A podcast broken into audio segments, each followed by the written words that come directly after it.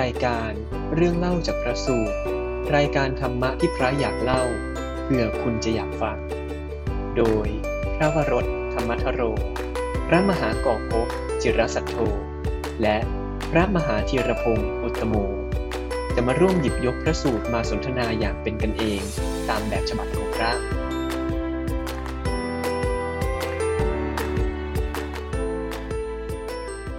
ขอเจริญพรญาติโยมนะวันนี้วันพุธที่สิบห้ากันยานะ ก็นมัสการท่านโมท่านจอนนี่ด้วยนะครับ ราชการครั อ่า บ วันนี้ต้องค่อนข้างทำตัวให้แอคทีฟไวหน่อย อื เพ ม ราะวันนี้ ทำไมอ่ะ พระสูตรเรามีเกี่ยวกับเรื่อง ความเร็ว ความ หอ เร็ว เออ ต้องเล่าเร็วไหมเนี่ย ต้องต้องเล่าติดสปีดหน่อย ติดสปีดเหรอ่ะ อ่า ไม่ทันแล้วกลัวโยมแล้วไม่ทัน เดี๋ยวโยมเข้ามาไม่ทันนี่จบก่อนเลยนะ เดี๋ยวขอเล่าแบบปกติด้วยกันนะ อืม โยมกำลังทยอยเข้ามา อืม อ่ะ ก็ขอสวัสดีเจริญพรญาติโยมทุกท่านนะ เราก็มาพบกันอีกครั้งทุกวันพุธ ครับ สองทุ่มเรื่องเล่าจากพระสูตร ก็มาฟังพระคุยพระสูตรกัน เปลี่ยนบรรยากาศนะ โยมนะ ครับวันนี้ท่านแบบเราจะคุยเรื่องติดสปีดใช่ไหมฮะ ครับเรื่อง ความเร็ว เรื่องสปีดนะครับ อ่าแต่ก็ เรียกว่าบรรลุทำเร็วฮะท่านหมอ อืมบรรลุธรรมเร็ว ไม่ใช่ว่า วิ่งเร็ว วิ่งเร็วห รือ พูดเร็วหรืออะไรฮะ ครับ แต่ว่าบรรลุทำเร็วฮะ คือต้องเกรินก่อนว่าเรื่องเนี้ย เป็นเรื่องที่เราอ้างอิงถึงบ่อยมาก ใช่ใช่ ืมใช่ ตลอดตั้งแต่ EP หนึ่งเลย แร มั้ง กเลยอ่ะ อืมอ้าง อ้าง อิ ชื่ ง อ บ่อย คนนี้ มาก ตลอดอ่ะ เออ อืม ตอนแรกผมก็เลยเสนอว่า ไม่ต้องพูดแล้วกัน ไม่ต้องเล่าแล้วกันเรื่องเนี้ย อ่า ว่าอ้างอิงบ่อยเหลือเกิน บ่อยเกิน แต่ อืม แต่ท่านแบทมั้ง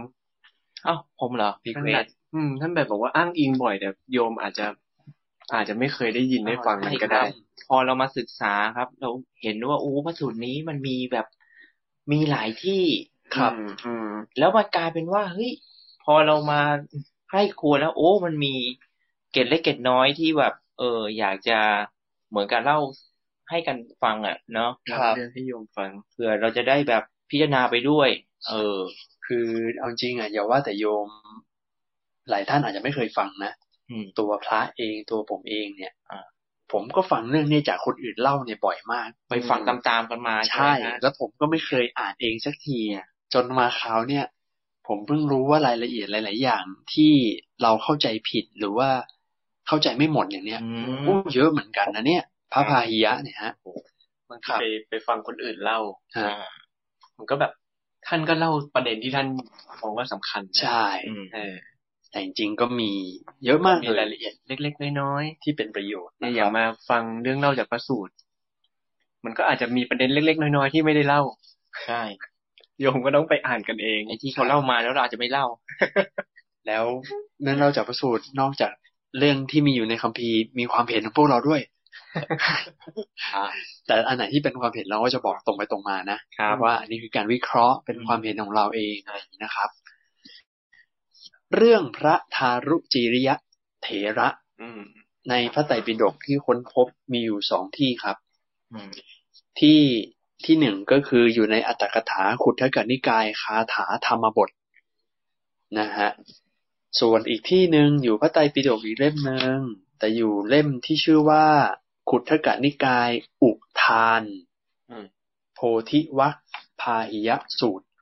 ที่สิบนะฮะอันนี้อ้างอิงจากมมร มหามกุฏนะครับ ก็มีอยู่สองที่ แล้วเราก็เอามาทั้งสองที่แหละ มาผสมผสานกัน ซึ่งตัวเนื้อหาหลักก็เหมือนเหมือนๆกัน ครับ ไม่ได้แตกต่างกันนะครับ แต่เราส่วนมากเราจะชอบอ้างอิงกันว่าพระพาหิยะ พระพายะ สั้นๆ ครับ อ่าแต่ถ้าเกิดชื่อเต็มนี่ โอ้โห เป็นอะไร พาหิยะ ทารุจีริยะ โอ้โห อืม ชื่อเต็ม ผมมาอ่านเนี่ยผมก็เพิ่งทราบว่าที่ชื่อแบบนี้เพราะอะไรเพราะอะไรเดี๋ยวนี้แยกด้วย อืม นั้นเราเริ่มมาเลยด้วย อ่ะ กัน เริ่ม นะครั กับ นเลยดีกว่านะครับ พาหิยะเนี่ย บุรุษพ่อหนุ่มคนนี้ชื่อพาหิยะ เพราะว่าเกิดที่เมืองที่ชื่อพาหิยะฮะ อืม ท่อนแรกก่อน ชื่อนะฮะพาหิยะ ก็พ่อหนุ่มคนนี้เอาจริงๆแล้วเนี่ย เราไม่รู้ครับ ว่าพื้นเพหรือว่าถิ่นที่อยู่เดิมของคนนี้เนี่ยอยู่ที่ไหน อืม แต่ที่เราเข้าใจก็คือไม่ใช่อินเดีย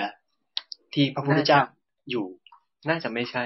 น่าจะไม่ใช่ มั้ง ไม่รู้เหมือนกันนะ เดาเดาฮะ อันนี้เดากัน เพราะเขาเขาบอกว่าท่านเนี่ย เป็นพ่อค้าป่ะ เดินทางมาจากเมืองชื่อพาหิยะรัฐ รัฐชื่อพาหิยะ เราก็ไม่รู้ว่ารัฐพาหิยะนี่อยู่ตรงไหน เออ ใช่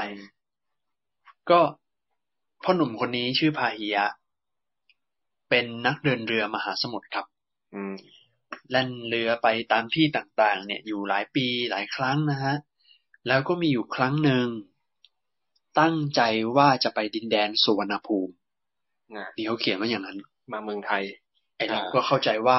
ตั้งใจมาดินแดนสุวรรณภูมิเนี่ยก็คงมาแถวๆเราว่าแหละ อืม จะพม่าจะไทยหรือว่าจะอะไรก็แล้วแต่นะ แต่พอดียังมาไม่ถึงเรือดันล่มซะก่อนนะ เรืออับปาง พวกบรรดานายเรือทั้งหลายที่มาด้วยกันเรือลำใหญ่เนี่ย ก็จมน้ำเป็นอาหารของพวกบรรดาเต่าปลา แต่พอดี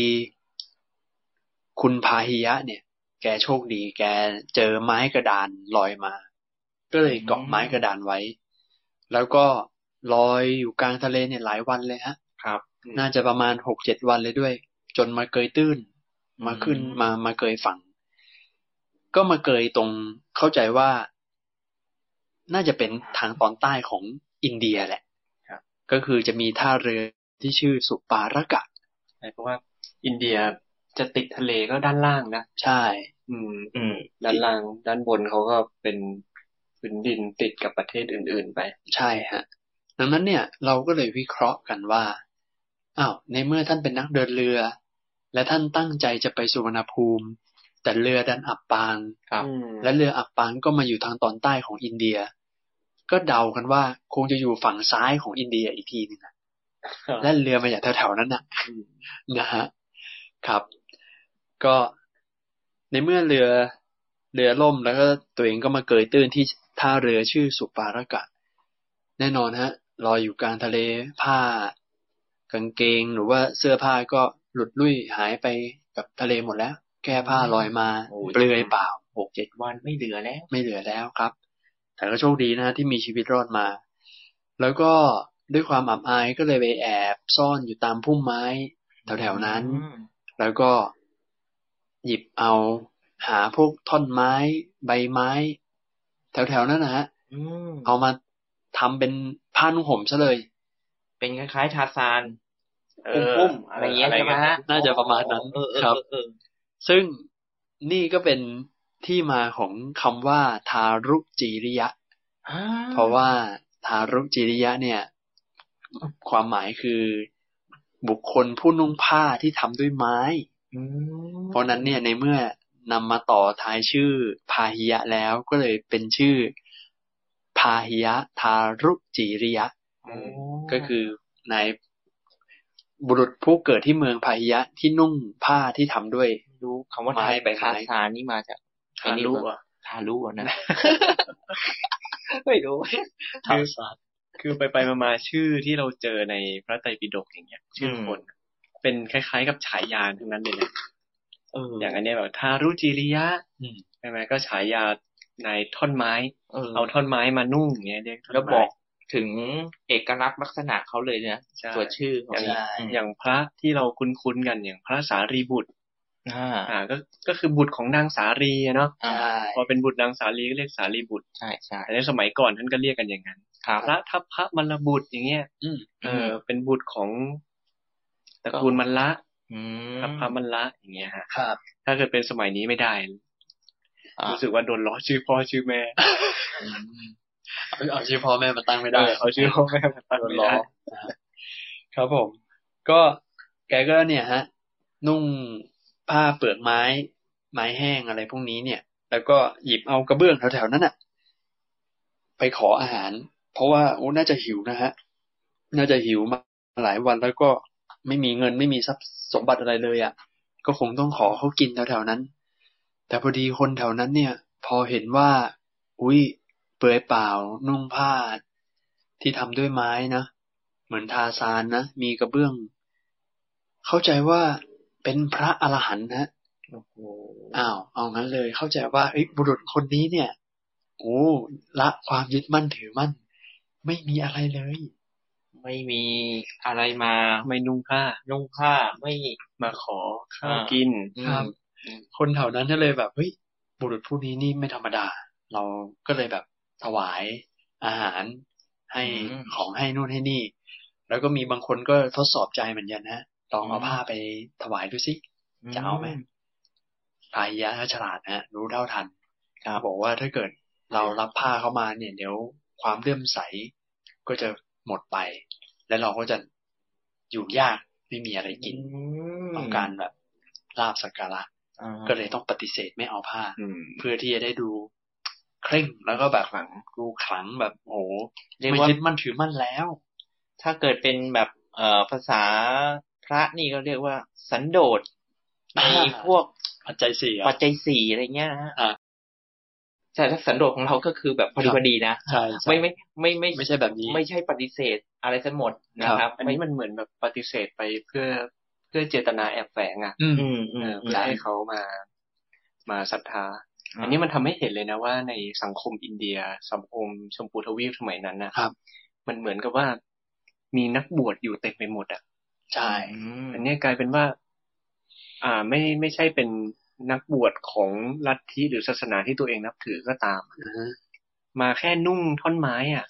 แล้วก็มีกระเบื้องที่เป็นเหมือนบาท อืม เราผมว่าเราต้องคิดย้อนกลับไปว่าสมัยก่อนบาทมันคงไม่ได้เป็นแบบบาทแบบ เหมือน ทุกวันเนี้ย สพมัย ระ เรา บิณฑบาตกันเนี่ย อืม คงจะเป็นคล้ายๆถ้วยชามเล็กๆ แค่นั้นเองครับ มั้ง อันนี้แค่มีแค่เนี้ยก็เดินไป คนเขาก็ใส่บาตรให้แล้ว เข้าใจว่าเป็นนักบวช เป็นนักบวช เพราะว่า อืมจริงๆแล้วยุคนั้นเนี่ย ก็มีนักบวชเยอะอยู่แล้วตั้งแต่ก่อนที่พระพุทธเจ้าจะอุบัติขึ้น ใช่ นะครับ ที่มีลัทธิเดียลัทธิปริพาชกอะไรเต็มไปหมดที่เราเคยเล่าไว้ในพระสูตรเก่าๆอ่ะ คือ คืออย่างน้อยก็หกลัทธิ อืม อันนั้นคืออย่างน้อยนะ อย่างน้อ มี ย ยิบย่อยอีกที่ ใช่ ไม่เด่นดังอะไรอย่างเงี้ย แล้วลัทธิแต่ละลัทธิที่เราเคยเล่ามาแก้ผ้าทั้งนั้นเลย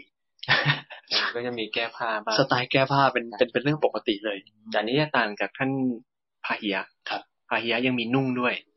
นุ่งพวก อ่าแต่ถ้า ใบ เกิด ไม้ เป็นพวกแบบลัทธินุ่งลมผงฟ้า อ่า อะไรเงี้ยคือเขาเปลือยเลย โอ้ ไม่มีนุ่งอะไรเลย ใช่คำว่าละความยึดมั่นถือมั่นได้ยิ่งกว่าอีก เดี๋ยวนี้ศาสนาเชนเขาก็ยังเปลือยอยู่ใช่ไหมฮะ เห็นว่าอย่างนั้นนะ เห็นดูในคลิปนะ มีฮะ ว่ามี มีคน โอ้ ส่งคลิปมาให้ว่ายังเปลือยเดินล่อนจอน อืม แล้วก็มีคนนั่งคุกเข่ายกมือไหว้กัน อืม มีฮะมีคลิปฮะลองไปหาดูด้วยกัน ครับ นะครับ ก็เอาละในเมื่อคนเข้าใจว่าโอ้ท่านนี้นี่สละละวาง โอ้ นะไม่นุ่มอะไรเลย ม่ยึดติดอะไรเลย ใช่แล้วก็เลยตีต่างแบบเข้าใจว่าเป็นพระอรหันต์จนตัวท่านพายะเองนะฮะ ครับ ก็เข้าใจว่าตัวเองเป็นพระอรหันต์ไปด้วยเลย อืม คือ พอ คน คนเขาอวยคนเขา ศรัทธา ศรัทธาเขาพูดว่าโอ้นี่พระอรหันต์มาแล้วเนี่ยนะก็เลยก็เลยคิดว่า โอ้พระอรหันต์เนี่ย มันเราก็คงเป็นพระอรหันต์องค์ใดองค์หนึ่งเหมือนกันนั่นแหละ อืม คนถึงได้แบบศรัทธานำลาบสักการะมา อืมอืม อะไรอย่างเนี้ยคือก็วัดวัดจากการที่คนเข้ามาเข้าใจอะฮะ โอ้ จากการที่แบบเข้าใจว่าท่านเป็นอะไรอย่างเงี้ยแต่บวกกับเจตนาท่านที่แบบว่า อยู่เพื่อลาบสักการะด้วยเป็นหลักอะ อืม มาจากต่างถิ่น ก็คงจะแบบลำบากนะฮะ ครับเชื่อเลย ใช่พอทำแบบนี้ปุ๊บเออก็ เราก็ได้กินด้วยได้มีข้าวปลาอาหารกินด้วยแล้วก็มีคนเริ่มใส เป็นอรหันต์ไปซะเลย อืม อันนี้ต้องระวังจริงๆ ครับ ระวังตัวตัวนักบวชเองด้วย อืม ตัวโยมด้วย ใช่ นักบวชเองนี่นะคืออย่างเนี้ยท่านพาหิยะท่านไม่รู้ อืม ท่านไม่รู้ปฏิปทาของพระอรหันต์ อ่าอ่า ท่านมาแล้วพอมีคนชื่นชมท่านมาก ๆ ชื่นชมคงอยู่สักพักเลยแหละ อืม จนแบบฟังจนรู้สึกว่าตัวเองคงเป็นอย่างนั้นนะ โอ้ แล้วตัวโยมเองก็ไม่รู้ ก็ไม่รู้ว่าพระอรหันต์ต้องดูยังไงเป็นยังไง แล้วก็เข้าใจด้วยตัวเองว่า พระอรหันต์คงจะต้องแบบเนี้ยแหละ อืม สละละทิ้งไปหมด อืม พอเข้าใจผิดก็ไปอวยเขาพออวยเขาไอ้นั่นก็ไม่รู้อีก ก็เข้าใจว่าเป็นจริง เออ เออหรือว่าเราเป็นอาหารจริงอะไรอย่างนี้ใช่ไหม ใช่ อืม นี่เหมือนกันนะว่า ถ้าเกิดเราไม่รู้จริง ๆ อ่ะ เราก็ไม่ได้จำเป็นที่จะต้องไปเชิดชูอะไรขนาดนั้น อืม อืมแล้วก็เออท่านก็เป็นนักบวชแล้วก็เป็นโยมที่อุปถัมภ์นักบวชตามแต่เหตุตามแต่ปัจจัยที่พึงมี ครับ ใช่ไหมอืม ก็ไม่ต้องไป ไม่ได้จำเป็นความจริงเรารู้ไม่จริง ก็อาจจะไม่จำเป็นที่จะต้องพูดให้มันโอเวอร์เกินไปขนาดนั้น อืม อืม ท่านเจ้านี่พูดอย่างนี้ปุ๊บผมนึกถึงพระสูตรหนึ่งเลย อ่า จำชื่อพระสูตรไม่ได้ ครับ เอาหลักๆเลยก็คือมีเศรษฐีคนหนึ่งเจอพระพุทธเจ้า ไม่แน่ใจว่าเศรษฐีหรือว่าเป็นข้าบดีอะไรเงี้ยฮะ ครับ ก็รู้จักกัน พระพุทธเจ้าถามว่ายังทานในตระกูลยังให้อยู่ไหม อืม ทำทานอยู่หรือเปล่า อืมอืมอืมอืม เศรษฐีบอกว่าก็ยังทำอยู่พระเจ้าค่ะ ครับ แต่ข้าพระองค์เนี่ยทำเฉพาะพระอริอริยบุคคลพระอรหันต์เท่านั้น อืม พระพุทธเจ้าบอกว่าไงรู้ไหมฮะ ยังไงครับ เธอ เธอเป็นปุถุชน ยังคิดเรื่องเงินเงินทองทองยังคิดวันวันๆคิดแต่เรื่องลูกเมีย เงินทองทรัพย์สมบัติ เธอไม่มีทางรู้หรอกว่าใครเป็นอรหันต์หรือไม่เป็นอรหันต์ อืม แบบนี้เลย แล้วก็ตัดหลักมาให้พิจารณา แต่อันนั้นก็ไม่เราเราขอไม่พูดถึงว่ามันจะยาว อ๋อ แต่พระเจ้าให้ข้อคิดแบบนี้นี่คือกระตกเลยอ่ะ อืม เหมือนว่า คนเราจะรู้ว่าเขาจะเป็นอะไรเนี่ย ตัวเองอ่ะ มันจะต้องแบบมี เอ่อยังไงอ่ะ ลักษณะประพฤติธรรมอะไรได้เท่าเขาเหมือน เรารู้ว่าเขาเอ่อปฏิบัติถึงขั้นไหน ไอตัวคนที่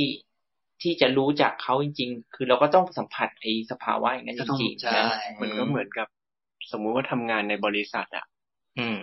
เราเราจะไปรู้ว่าคนเป็นประธานบริษัทรู้สึกรู้สึกนึกคิดยังไงอะ อืม อืม เราอย่างน้อยที่สุดก็ต้องอยู่ในตำแหน่งใกล้เคียง อ่า เออ นะ หรือว่าอยู่ตำแหน่งเดียวกัน ถึงจะแบบรับรู้ จะ ควา เข้าม ใจ กดดันอะไรอย่างเงี้ย อืม อืมก็เลยเป็นที่มาของบางบ้านเนี่ยที่ฝึกลูกตัวเอง แม้ว่าลูกตัวเองเนี่ยเกิดมาแล้วเป็นเขาเรียกว่าลูกเศรษฐีอ่ะพ่อแม่สร้างกิจการไว้อ่ะ ครับ แต่พ่อแม่บางบ้านเลี้ยงลูกด้วยวิธีให้ลูกอะไปทำงานระดับล่างก่อน อืม เพื่อที่จะได้เข้าใจลูกน้องระดับล่าง อืม ว่าเขาแบบเขาเป็นยังไงเขาเหนื่อยขนาดไหน อ่ หลาย ๆ บ้านก็เลี้ยงแบบนี้นะเออ แต่เพราะงั้นเหมือนกันนะว่า เราจะไปรู้ความเป็นอริยะอะ อ่า ตั้งแต่โสดาบันอะไรขึ้นไปอะ ครับ เรานึกคิดไม่เหมือนท่าน อืม เราตัดสินไม่ได้เลยว่าท่านเป็นอริยะหรือเปล่า ครับ อืม ครับ ก็ต่อเลยนะฮะ ครับ เสร็จปุ๊บเนี่ยก็คิดว่าตัวเองเป็นอรหันต์ครับ แน่นอนฮะ ท่านไม่ใช่ แล้วก็มีอยู่คนหนึ่งก็เห็นนะว่าท่านเนี่ยกำลังหลอก หลอกลวงชาวบ้านเขาอยู่ อืม คนคนนี้เป็นเทวดาชั้นพรหมครับ โอ้โห เป็นเทวดาชั้นพรหมทนไม่ได้ ก็เลยดำริว่า เดี๋ยวจะต้องมาหาเจ้าพ่อหนุ่มคนนี้หน่อย แล้วก็ต้องเตือนหน่อย อืม ซึ่งเขาเคยเป็นสหายกันมาก่อนนะ อืม แต่เดี๋ยวจะเป็นสหายกันมาทางไหน เพราะอะไรยังไง เดี๋ยวไปเล่าทีหลัง ครับ เอาเอาตรงที่ว่ามีพรหมเป็นเทวดาองค์หนึ่งมาเตือนก่อน แล้วก็ได้เห็นว่า โอ้พายยะนี่กำลังหลอกลวงปรารถนาลาบสักการะนะเดี๋ยวจะไปทำให้สลดใจสักหน่อย ก็เลยไปไปเข้าไปหาตอนกลางคืนนะฮะ แล้วก็บอกตรงๆเลยว่าพาหิยะ ท่านนะไม่ใช่พระอรหันต์นะ ท่านนะยังไม่ได้บรรลุอรหันตมรรคเลย ถึงแม้ปฏิปทาหรือว่าความประพฤติของท่านเพื่อเข้าสู่ความเป็นอรหันต์ก็ไม่มีเลยสักนิดเดียว อืม ขนาดนั้นเลยโอ้โหเตือนแรงมาก แล้วมันทำให้เห็นชัดว่า การที่ท่านกำลังดำเนินอยู่อ่ะ ที่ อืม ท่านแบบไม่ไม่เอาอะไรเลยเนี่ย เออ ไม่ได้หมายถึงไม่ได้หมายความว่ามันคือปฏิปทา อ่า ที่ถูก อืม ที่จะไปสู่ความเป็น อ่าบรรลุเห็นแจ้งธรรมนะฮะ ครับ อืม แล้วพาหิยะพอได้ยินอย่างนี้ แกก็ดีฮะ แกก็ไม่เถียงครับ แล้วแกก็เกิดความเกิดความสังเวชจริงๆอ่ะ ครับ แล้วก็เลยคิดในใจว่าโอ้โหเราเราทำกรรมหนักมากเลยนะเนี่ย เราไม่ใช่อรหันต์แล้วเราก็แบบมาปฏิญาณตัวเองว่าเป็นอรหันต์ก็เลยถามพรหมว่าท่านเทวดา และพระอรหันต์หรือผู้บรรลุอรหันตมรรคเนี่ย มีอยู่ในโลกหรือเปล่า อื อื ม ม เทวดาก็เลยบอกว่าพาหิยะนครทางตอนเหนือ ฝั่งภาคเหนือเนี่ย ครับ มีเมืองชื่อเมืองกรุงสาวัตถี อืม พระผู้มีพระภาคเจ้าผู้เป็นอรหันตสัมมาสัมพุทธเจ้าประทับอยู่ที่นครนั้น แล้วก็ท่านก็ทรงแสดงธรรมเพื่อความเป็นพระอรหันต์ด้วย อืม ท่านจงไปซะ อ่า บอกชี้ทางแล้ว ให้ไปทางเหนือ ครับ ไปสาวัตถีซะ ครับผม พอพระพาหิยะเนี่ยได้ฟังคำของเทวดาแล้วเนี่ย คือ พอได้ยินเขาว่าพระสัมมาสัมพุทธเจ้าอะ อืม แค่ได้ยินในใจก็ฟูแล้ว รู้สึกอะไรบางอย่างแหละ มีปีติเกิดขึ้นและในขณะนั้น แล้วก็เกิดความรู้สึกว่า คือไม่ลังเลเลยฮะ อืม อืม ตัดสินใจออกเดินทางออกจากท่าเรือสุปาลกะเลยฮะ ตั้งแต่ที่เทวดาพรหมเนี่ย มาบอกกล่าวมาแจ้งเตือนเนี่ย แกก็เลยลุยเลยฮะ ด้วยชุดของแกอย่างนั้นน่ะ นุ่งใบไม้ นุ่งเปลือกไม้เนี่ยแกก็ลุยไม่รู้ว่าเดินเร็วขนาดไหนนะฮะ ครับ แต่ก็เดินทั้งหมดเนี่ยร้อยี่สิบโยชน์ครับร้อยี่สิบโยชน์นี่กี่กิโลได้ฮะ ท่านท่านแบบนั่นจนนี่ฮะ คูณ คู สิ ณ บหกไป คูณสิบหกเข้าไป นะ หนึ่งโยเทอร์สิบหกกิโลเมตร โอ้โหถ้าเกิดสมมติร้อยโยชน์ ครับ ก็พัน ร้ พั อน ย ห โย ก ก็พันหก แล้วร้อยยี่สิบโยชน์นี่เท่าไหร่อ่ะโอ้โห ก็เป็นพันพันๆกิโลอ่ะ อืม นะฮะ ร้อยยี่สิบ ซึ่งก็เดินจากทางตอนใต้ เข้าใจว่าจากทางตอนใต้หรือที่ติดทะเลอะ ครับ ขึ้นเหนือไปเลยยิงยาว อืม แต่ก็มีข้อสังเกตฮะ คือเรื่องนี้เนี่ย คนก็จะเข้าใจว่าพาหิยะน่ะเดินทางแค่ราตรีเดียวเท่านั้น ถึงสาวัตถี ครับ ก็คือ คืนเดียว อืม ใช้เวลาแค่คืนเดียวเท่านั้น ถึง โอ้โห ตรงนี้เนี่ย เอาละเราก็ไม่รู้ว่าว่ามันจะมันจะเพราะอะไรยังไง อัตถกถา ในชั้นหลังบางท่านก็กล่าวว่าไปด้วยอนุภาพของเทวดาบ้างไปด้วยอนุภาพของพระพุทธเจ้าบ้าง ครับ แล้วก็มีเหมือนกันที่บอกว่าจริง ๆ แล้วคาว่าราตรีเดียวเนี่ย ไม่ได้หมายความว่าน้อยยี่สิบโยชน์ทั้งหมดเนี่ย เดินทางแค่คืนเดียวไม่ใช่ แต่ท่านขยายประมาณว่า คือคาว่าคืนเดียวในที่นี้หมายถึงว่า แต่ละแห่งแต่ละที่ที่ไปถึงเนี่ย พักแค่คืนเดียว แล้วก็ลุก อ๋อ แล้วก็เดินทางต่อ อืม ก็คือพักแต่ละที่เนี่ย แค่คืนเดียวคืนเดียวคืนเดียวเท่านั้น ก็คือไปแค่พัก แล้วพอเช้ารุ่งขึ้นก็ไปเดิน ไม่ ทางต่อ ไม่ร เล อย ไม่รอให้พระอาทิตย์ขึ้นด้วยฮะ อ๋อเหรอครับ ครับ คือยังมืดอยู่อะก็ลุยออกเดินทางก่อนพระอาทิตย์ขึ้น เออเออ เพราะฉะนั้นในอัตถกถาจารย์ก็มีการขยายความแบบนี้ อื ด้วยเหมือนกันแต่ เราก็ไม่ขอตัดสินว่า อืม ตกลงมันยังไง ครับ แต่ขอให้เป็นข้อมูล อืมอืม เท่านั้นเอง แต่เอาละตรงนี้เป็นเรื่องเสริม อาจจะไม่ใช่ตัว ประเด็นหลัก ประเด็นหลัก ครับ แต่หลักๆคือท่านก็ไปถึงด้วยกันนะ อ่ สาวัตถีอ่ะ ครับ อืม แต่เขาไปด้วยชุดแบบเนี้ยฮะ โอ้โห ครับคือไม่ลังเลสงสัยไม่แวะ แบบอารมณ์แบบแทบแทบไม่สนใจแล้ว พอได้ยินคำว่าพระพุทธเจ้าบังเกิดขึ้นแล้ว อืม แล้วก็ยิ่งรู้ว่า พระพุทธเจ้านั้นแสดงธรรมที่ทำให้บรรลุเป็นอรหันต์ด้วยผมนั่นใจร้อนมาก เอาเลย นี่ขึ้นอยู่กับอุปนิสัยจริงๆ ครับ คืออุปนิสัยคือ มันเป็นเหมือนแบบมีอุปนิสัยที่จะต้องการที่จะบรรลุธรรมมาแหละ อืม เออ ถ้าเกิดไม่ต้องการ ก็คงไม่ไปอ่ะ ก็คงจะแบบดึงดันบอกว่าตัวเองอะเป็นอรหันต์ อ่า เออ แล้วก็คิดคิดถึงแบบคนที่แบบเหมือนกับรู้ว่าครูบาอาจารย์เราอะที่เราศรัทธามานะบางทีเราก็เป็นเหมือนกันนะ อืม อยากจะไปพบอยากจะไปหานะ แบบโอ้โหได้ไปกราบหรือได้ไปฟังธรรมอะไรที่แบบเรานับถือนะครับ เออ ที่ท่านโจนี่พูดมีฮะ ที่ท่านโจนี่พูดเนี่ยว่าเป็นอุปนิสัยของท่านหรือเปล่าที่ท่านแบบโอ้โหอยากจะฟังธรรมขนาดนั้น ครับ เดี๋ยวตอนท้ายเดี๋ยวเล่าอดีตให้ฟังฮะ อ่า จริง ครับ ๆเขามีอุปนิสัยมาก่อน ครับผม แล้วต้องท่าทางต้องรุนแรงด้วย ฮะ ถ้าไม่รุนแรงนะ ค่อยๆไป ม อันนี้คือได้ยินคำว่าพุทธะทีเดียวอ่ะ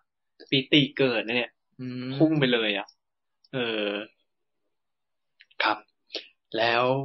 ไปถึงสาวัตถีฮะ ไปถึงจนได้ แล้วก็พุ่งตรงไปที่วัดเชตวันเลยฮะ ครับ ก็ไปเจอพระพิสุก็กับเพิ่งฉันเช้าเสร็จ อืม ก็เลยเดินจงกรมเพื่อเร่งความเพียร ครับ ไม่ให้เกรียดคร้าน คื ก็ อกินเสร็จง่วงอะนะ อืม อืม พระไป ดิน ไปเจอพระพิสุที่ที่เป็นลูกวัดก่อนนะ อ่า แล้วก็เดินพุ่งเข้าไปหาพระนั่นแหละ แล้วก็ถามว่าพระศาสดาประทับอยู่ที่ไหน อืม ภิกษุก็ตอบว่า ตอนนี้ท่านเนี่ยเสด็จเข้ากรุงสาวัตถีเพื่อบินทบาทไอ้นี่ผมก็สงสัยนะฮะ อือฮึ พระพุทธเจ้าบินทบาทหลัง เหมือนกับว่าพระลูกวัดเนี่ย ฉันจนเสร็จแล้วเดินจงกรมแล้วกำลังปฏิบัติธรรมแต่พระพุทธเจ้ายังบิณฑบาตไม่เสร็จ อืม ก็มีมุมนี้ด้วยเหมือนกันนะ โอ้ ท่านโมต้องคิดถึง หืม คนที่แบบมีศรัทธามากอ่ะ ครับ ก็ อ๋อ ข้าวของก็ต้องเยอะแยะ แต่พระ อืม ลูกวัด ไปถึงผมเคยนะ ฮะ ไปวัดต่างถิ่นนะครับไอเราแบบไม่ No ไม่รู้จัก name, no โน name เนมนะ อืม โอ้โห ได้มาไก่น่องนึงนี่ เรียกว่า ไอ้นี่ละ ปีติแล้ว ปีติแล้ว อ๋อ โอ้แต่ถ้าเกิดเป็นแบบพระที่ท่าน เจ้า แบบ ถิ่น ศรัทธาศรัทธาอะไรเงี้ย อ๋อ ญาติ ญาติโยมก็เยอะ เออไอไอไอนี่ไอนี่ในความคิดผมนะ อืมมีมีมีส่วน ครับ แต่อีกด้านหนึ่งเนี่ย ผมก็คิดอีกด้านหนึ่งด้วยเหมือนกันนะว่า ก็เป็นตัวอย่างนะนะ ม คือไม่ได้หมายความว่าคนเป็นผู้นำหรือว่าเป็นหัวหน้าเนี่ย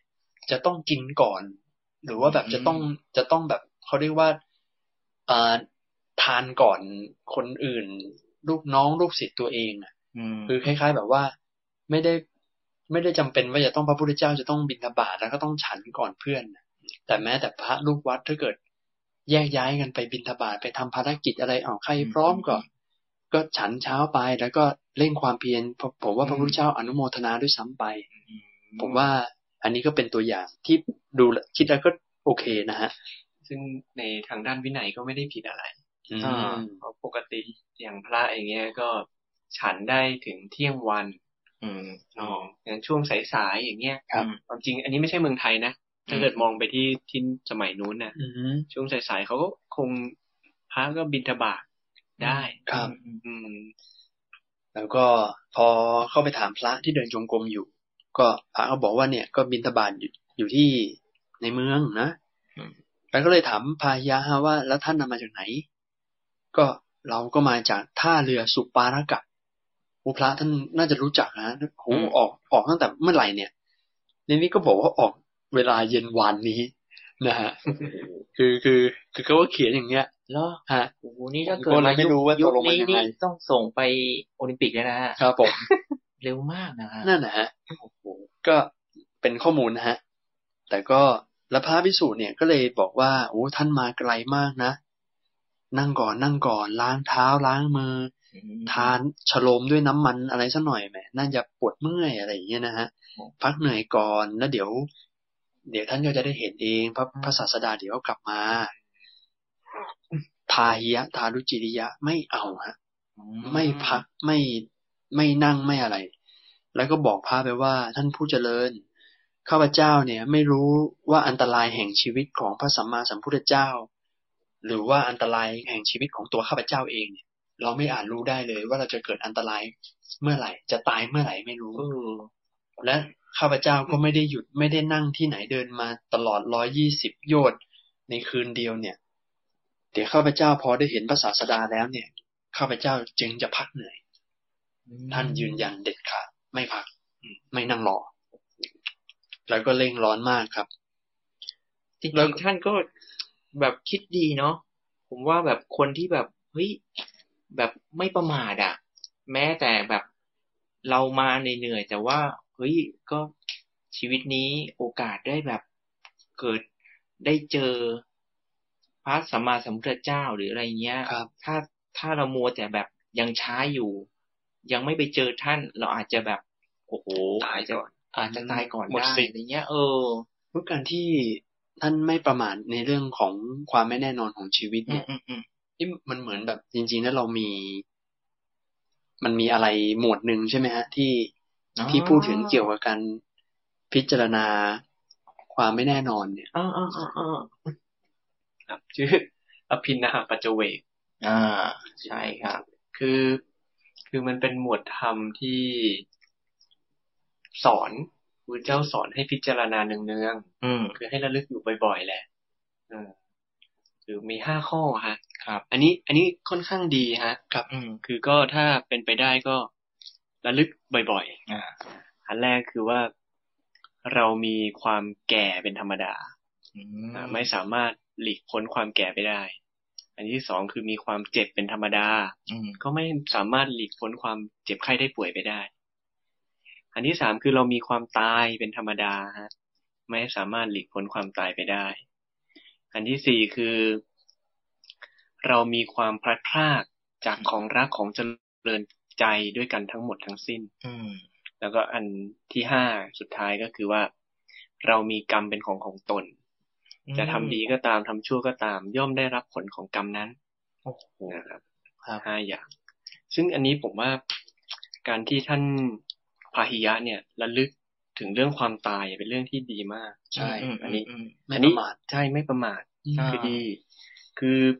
ผมช่วงเนี้ย เอาจริง ๆ ได้ยินได้เห็นได้ฟัง คนพูดถึงเรื่องการเตรียมพร้อม เตรียมตัวตายหรือว่า อืม อาจจะทำยังไงให้ ตัดก่อนตาย อะไรอย่างนั้น นะให้เขาเออยอมรับได้วางใจได้ ครับ อะไรเงี้ย อืม กับผู้ป่วยอะไรเงี้ย ครับ คือมันก็เป็นด้านหนึ่งฮะแต่ในอีกด้านหนึ่งก็ก็ต้องบอกว่า ความจริงมันก็ไม่ใช่เรื่องง่าย อืม ที่อยู่ดีๆ คนเราคนหนึ่งคนจะยอมรับกับธรรมชาติคือความตายหรือความเจ็บไข้ได้ อืม มันมันอาจจะต้องแบบสะสมอะ อืม เราอาจจะต้องแบบระลึกถึงเรื่องเหล่านี้แล้วค่อยๆ คือใจเรามัน เวลาเราจะเปลี่ยนนิสัยหรือเปลี่ยนความคิดของเราเอง อื อะ ม มันไม่ใช่ว่าหน้ามือเป็นหลังมืออะเออ มันก็ต้องค่อยๆขยับ ค่อยๆ ปรับเปลี่ยนความคิดปรับเปลี่ยนทิฏฐิตัวเองไปเรื่อย แต่ในสังคมเรานี่เขาค่อนข้างแอนตี้นะ หึ คุณอยู่ๆคุณไปพูดไปแล้วเนี่ยเฮ้ยเราจะตายเมื่อไหร่อะไรเงี้ย อ๋อ คือคือคือถ้าเกิดเป็นอย่างแต่ก่อนก่อนบวชผม รู้สึกว่าถ้าเกิดเรื่องพวกนี้พูดไม่ได้นะมาพูดเรื่องความตายเรื่อง ผู้ริบ้านด้วย แก่ความเจ็บเฮ้ยนี่ เป็นอัปมงคลนะ อ่า อะไรอย่างนี้นะเออ โอ้ โอ้ นี่คือความเข้าใจของคนทั้งโลก ใช่ใช่ ทั่วๆไปนะ ครับ บางบางคน ๆอืมเนี่ยเลยที่ว่าพูดธรรมะขัดใจโยม อ่า พูดวินัยขัดใจพระ ใช่ไหม ครับ มันเลยมันเลยต้องค่อยๆระลึกพูดเจ้าท่านเลยว่าเป็นอภินหาปัจเจเวก อืม คือพิจารณาเนือง บ่อย ๆบ่อยๆ คือไม่ได้แบบเฮ้ยจะตายแล้วค่อยมา ๆพิจารณาก ลับมายอมรับความตายดิ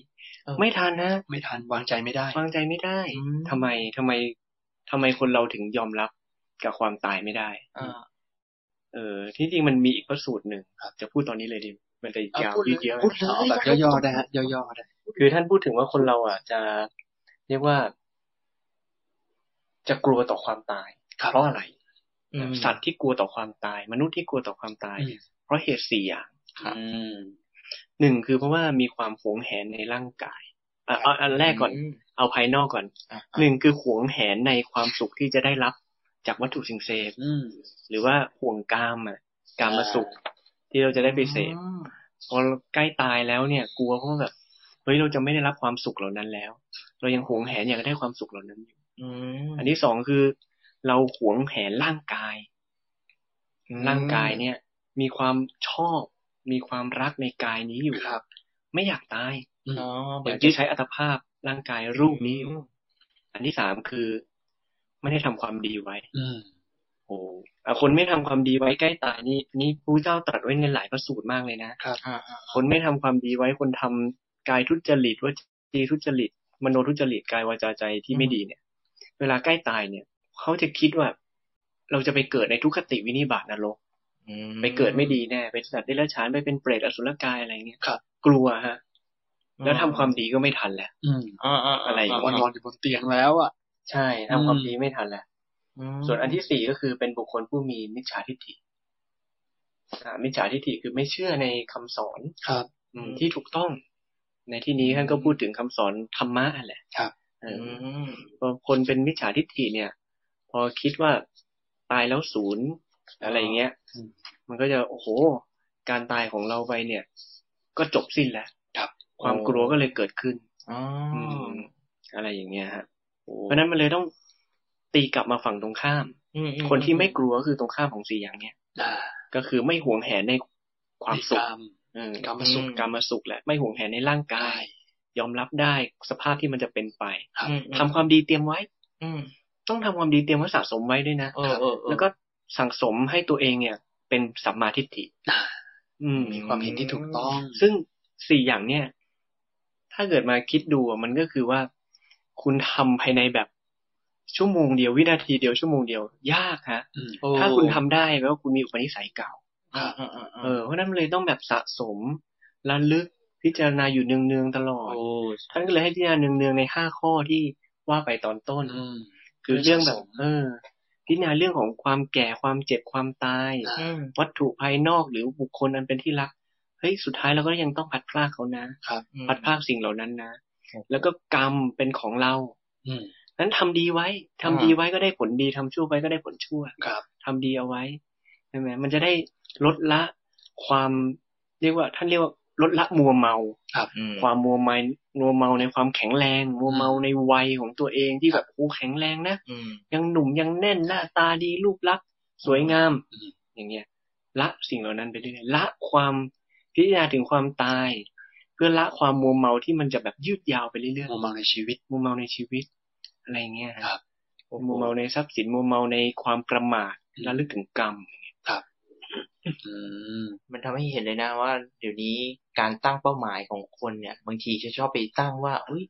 ต้องมีเงินมีทองมีร่างกายแข็งแรงอะไรอย่างนี้ แต่ลืมไปว่าเฮ้ย ความจริงแล้ว ความจริงว่าชีวิตเราไม่รู้นะ ครับ จะอยู่ไปถึงหกสิบห้าสิบหรืออะไรก็ ไม่ ไม่ แน่ รู้ นะอาจจะติดโควิดแล้วก็ไปก็ได้นะ อ่า อืม แล้วเสร็จแล้วพอจะพอมันมาถึงแบบภัยมันใกล้ตัวแล้วอ่ะ อืม มันลืมคิดไงว่า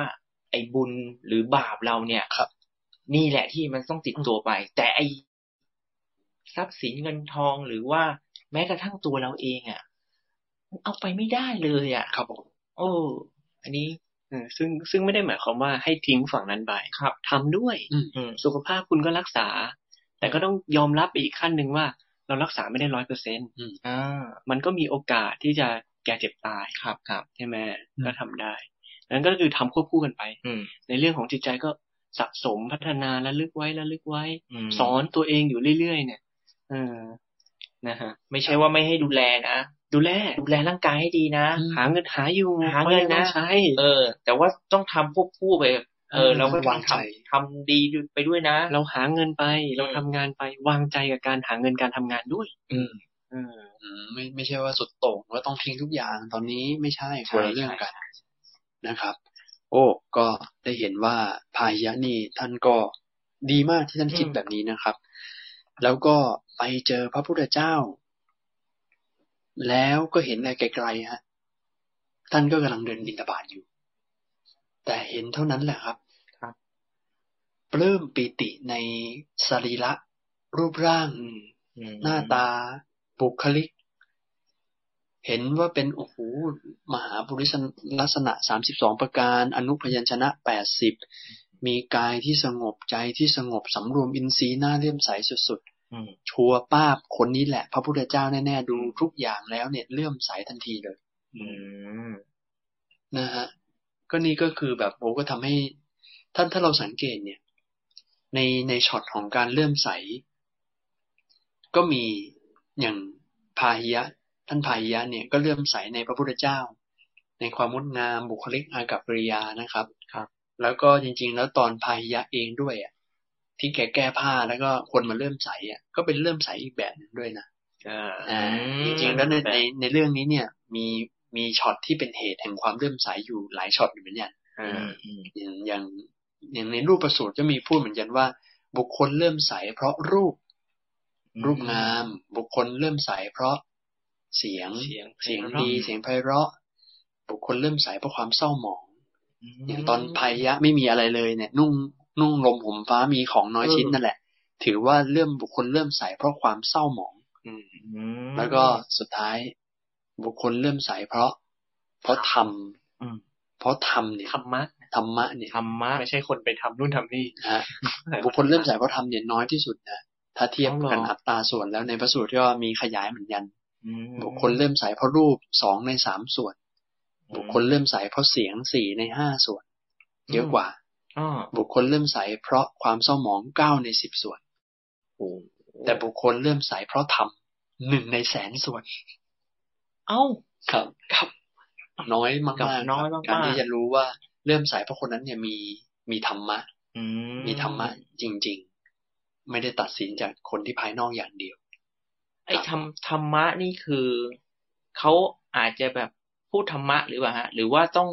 ต้องมีสภาวะธรรมในตัวเขาด้วยป่ะฮะ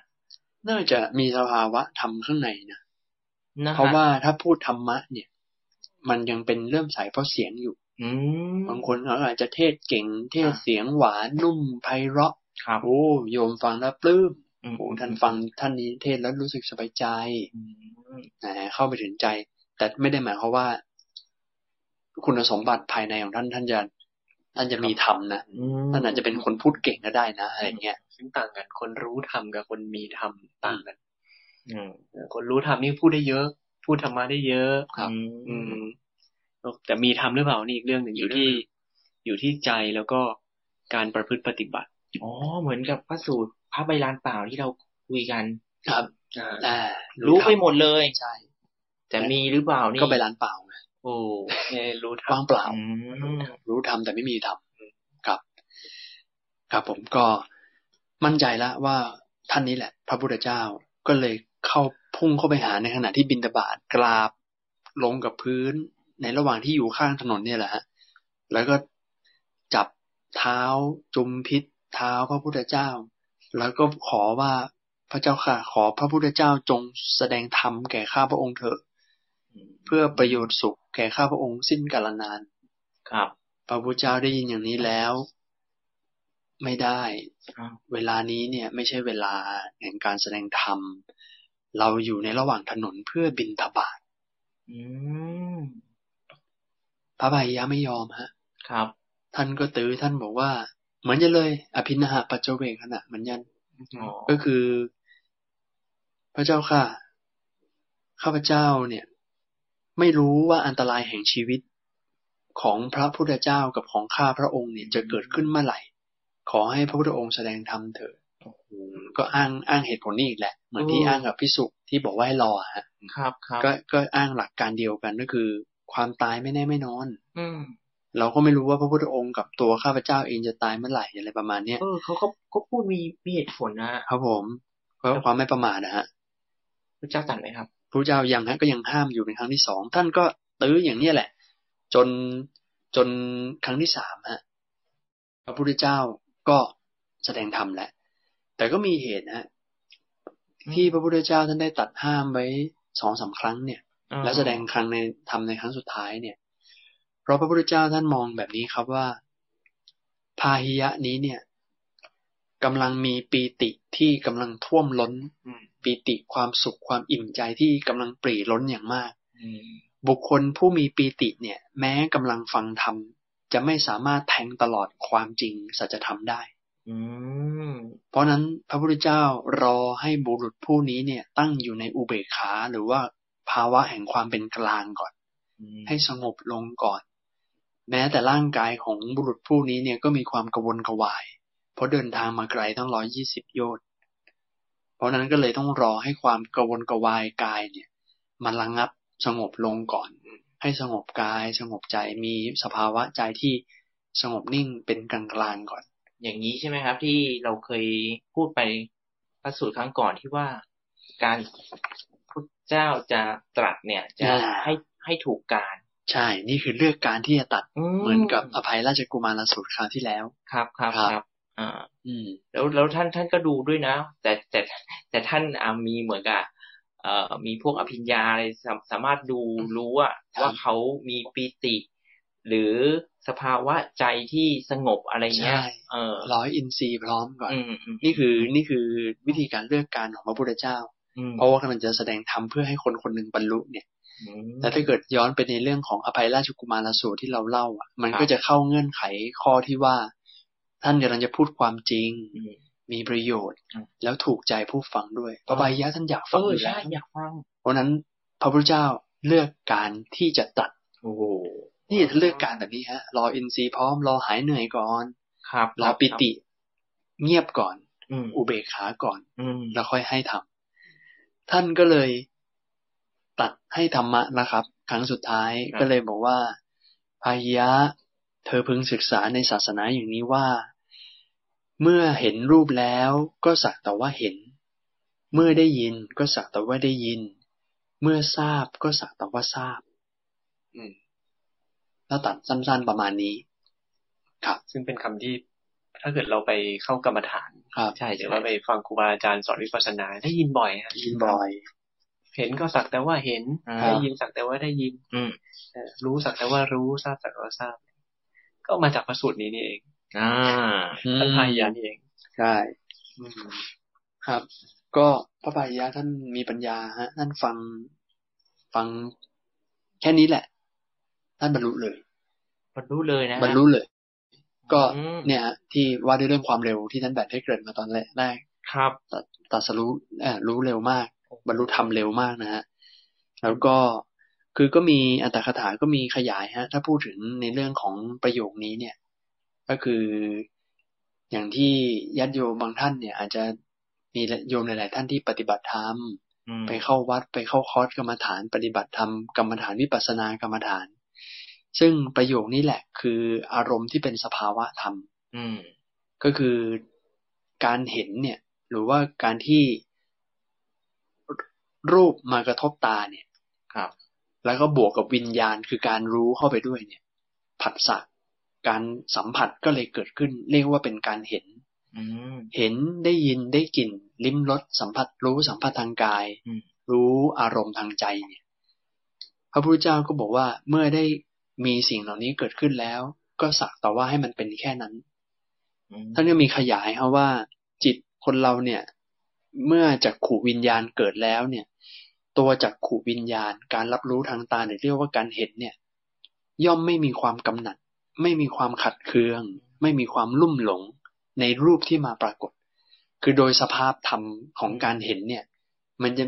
ธรรมชาติมันจะไม่มีความกำหนัดความ ไม่มีความชอบ ความไม่ชอบ ความหลงโมวเมาในรูปนั้นอยู่แล้ว แต่ตัวการที่เราไปเกิดความกำหนัดไปชอบไปชัง ไปหลงไหลกับมันเนี่ย มันคือการที่เราเนี่ย มีการปรุงแต่งจิตตามขึ้นมาทีหลัง สร้างปัญหาขึ้นมาในรูปนั้น ต้องการอยากได้อีก หรือว่าไม่อยากได้อีกอะไรเหล่านี้ เพราะฉะนั้นการตัดกรรมฐานเนี่ยเพื่อให้อยู่ในอารมณ์วิปัสสนาล้วนๆว่า สิ่งที่เห็น ก็มีแค่การเห็นที่เกิดขึ้น ไม่ได้ไม่ไม่ต้องไปทำความชอบความชัง เพราะว่าพอเราเข้าไปทำความชอบความชังแล้วเนี่ย ความยึดมั่นถือมั่นว่ารูปนั้นเสียงนั้นเป็นของเรา เป็นความเป็นตัวมีตัวมีตนมันก็เกิดขึ้นนะครับ อันนี้ท่านก็อัดอัตถกถาก็ขยายขึ้นมา เพื่อให้เห็นว่าคือทำทุกอย่างเนี่ย มันก็เป็นไปตามเหตุตามปัจจัย เป็นของไม่เที่ยงนะฮะเป็นทุกข์แล้วก็ไม่ใช่ตัวไม่ใช่ตนไม่ได้อยู่ในอำนาจที่จะบังคับบัญชาอะไรได้นะครับ ซึ่งซึ่งตรงเนี้ยก็อาจจะไม่ได้หมายรวมไปถึงว่าเฮ้ยห้ามห้ามชอบห้ามชังนะ อือฮึ อืม เออเราก็ยังมีความชอบความชังอยู่อย่างนั้นแหละ ครับ แต่ว่าพอมีความชอบความชังอะไรขึ้นมาความสุขความดีใจเสียใจขึ้นมา ก็กลับมารู้ความรู้สึกนั้น รู้เท่าทัน หรือว่าทราบสักแต่ว่าทราบ ครับ ก็กลับมารู้ได้ ไม่ไม่ได้หมายความว่า ห้ามชอบห้ามชัง อือฮึ อ่าา แต่พอมันมีความชอบความชังอ่ะ เกิดขึ้นแล้ว ให้รู้ความชอบความชังนั้นด้วย อือฮึ เอ โอ้ อ ไอที่ว่าทราบก็สักแต่ว่าทราบ อ่าก็อยู่ตรงนี้ ครับ แล้ว ครับ พอไปรู้ชอบรู้ชังอย่างเงี้ย ก็ไม่ได้หมายความว่าไอ้ที่บอกว่าไม่ได้ห้าม ก็ไม่ได้หมายความว่าให้ต่อยอดความชอบความชังนะ อ่าอ่า เออ ให้กลับมารู้กลับมารู้ ครับ พอมันกลับมารู้จริง ๆ อ่ะ มันจะไม่ต่อยอดของมันเองอย่างที่ อืม ท่านโม อืม อธิบายว่าความเป็นตัวตนที่จะปรุงแต่งต่อมันไม่มีละ ครับ ถ้าเรากลับมารู้ทันมันนะ เออ ครับผม เรียกว่าคล้ายเป็นอารมณ์วิปัสสนาแบบ มองดูว่าถ้าเกิดมันมีเสียงกระทบ ถ้าเกิดเราเข้าไป รู้ว่าเราปรุงแต่งแล้วเราก็รู้ว่า เอ้ย ตอนนี้เรากำลังคิดนะ ใช่ กำลังชอบกับเสียงนี้นะครับ ไอความคิดนั้นก็จะก็รู้ก็สักแต่ว่ารู้ไป ใช่ อ่าพอมันดับไปปุ๊บเกิดมันมีอะไรขึ้นมา เราก็รู้เนื้อรู้ตัวต่อ เพราะว่าด้วยฐานะที่เรา ถ้าเกิดเรายังเป็นผู้ปฏิบัติอยู่อะ มอืม เราไปรู้ไม่ทันมันหมดร้อยเปอร์เซ็นต์นะ อืม มันต้องมีช็อตที่พลาดบ้างแหละ อืม อืม เออ อะไรเกิดขึ้นก็รู้เท่าทัน เออ และอย่าไปปรุงแต่งต่อต่อความยาวสาวความยืดไป ใช่แล้วก็ จนร พยายาม เผลอไหลไป พยายามที่จะรู้ต่อไป ครับผมโอเค ก็พระพายะก็บรรลุธรรมเป็นพระอรหันต์เดี๋ยวนั้นเลยครับ พร้อมปฏิสัมพิทาด้วยปฏิสัมพิทาสี่แล้วก็เลยขอบวชกับพระพุทธเจ้า พระพุทธเจ้าก็เลย ปฏิสัมพิทาสี่ ครับ นี่ เพิ่มขยาย อีกนิดหนึ่งได้ไหม ได้ได้ได้ ไม่หมายถึงว่า ขยายว่ามีอะไรบ้าง เพราะเราเคยคุยไปแล้ว แต่ว่าอาจจะลืมๆกัน ครับอืมก็เอาเอาหัวข้อแรกก็ธรรมปฏิสัมพิทา อืม ธรรมปฏิสัมพิทาก็มีความฉลาดในการที่ฟังความเยอะๆเนี่ย แต่สามารถสรุปได้ อืม จริงๆ จับประเด็นนะ จับประเด็นจับประเด็น อืม และสรุปได้เป็นหัวข้อว่านี่คือเรื่องอะไร อืมครับ ข้อที่สองคืออัฏฐปฏิสัมพิทา อืม ก็คือฟังแค่คำคำเดียวสั้น ๆ เนี่ย แต่สามารถขยายอธิบายได้พิสดาร อืม แตกกระจายละเอียด อ่าอ่า มีสกมีสกิลทางด้านนี้ อืม ข้อสามก็คือ นิรุตติปฏิสัมพิทา อืม ก็คือมีความสามารถในการใช้ภาษา มีความสามารถ ก็คือรู้มีความสามารถในการอธิบายให้คนน่ะเข้าใจในสิ่งที่ตัวเองต้องการให้เขาเข้าใจได้ อืม ฉลาดในการอธิบาย ฉลาดในการใช้ภาษา อืม หรือถ้าเกิดจะพิสดารไปกว่านั้นก็คือแบบพูดได้หลายภาษา อื ก็มีมีพูดถึงในมุมนี้เหมือนกัน ครับ นะครับ ส่วนสุดท้ายก็คือ อะไรฮะท่านแบบ อืมแล้วรู้ ผมก็จะพูดแล้วแหละแต่ผมไม่รู้เนี่ย เดี๋ยวผมลืมชั่วคราวเอ่อปฏิพานปฏิพานปฏิสัมพิทา นี่ใช้ได้ ไหวพริบไหวพริบปฏิพานไหวพริบปฏิพานเร็วนะฮะ นี่ต้องทวนบ่อยๆนะเดี๋ยวลืม ต้อง อย่าง บ่อย อันนี้คือปฏิสัมพิทาสี่นะฮะแล้วก็ท่านก็เลยขอบวชพระพุทธเจ้าก็เลยถามว่าแล้วบาทจีวรมีครบหรือยัง ยังไม่ครบนะ ก็ไปหาบาทจีวรก่อน แล้วก็แยกย้ายกันไป พอท่านแยกย้ายกันไปแล้วปุ๊บเนี่ยกำลังหาบาทจีวรออยู่ท่านยังเป็นขฤหัสถ์อยู่นะฮะ แต่เป็นอรหันต์แล้ว ๆเออมันรู้อะไร ครับกำลังหาอุปกรณ์อยู่เนี่ย พอดีมียักษ์ตนหนึ่งฮะ ยักษินีน่าจะเป็นผู้หญิงนะฮะยักษินีเนี่ย อืมครับ ยักษ์เพศหญิง มีความแค้นมาในชาติปางก่อนมั้งครับ อืม ก็แปลงกายมาเป็นวัวฮะ อืม พุ่งเข้าไปขวิดพุ่งเข้าไปขวิดพระพาหิยะทันที แล้วก็ไปโดนขาอ่อนข้างซ้ายด้วย นี่เขาเขียนไปเลยนะว่าขาอ่อนข้างซ้าย ตายเลยฮะ เข้าใจว่า ขาอ่อนข้างซ้ายนี่บอบบางขนาดนั้นเลยใช่ไหมครับขนาดนี้ คือสมัยใหม่ก็อาจจะพูดว่าเออมีพวกเส้นเลือดใหญ่อะไรอย่าง อ่า เงี้ย ใช่ แต่ในที่นี้ยักษินีบางที่เขาก็จะบอกว่ามาเรียกว่าคล้ายๆกับมาสิงวัว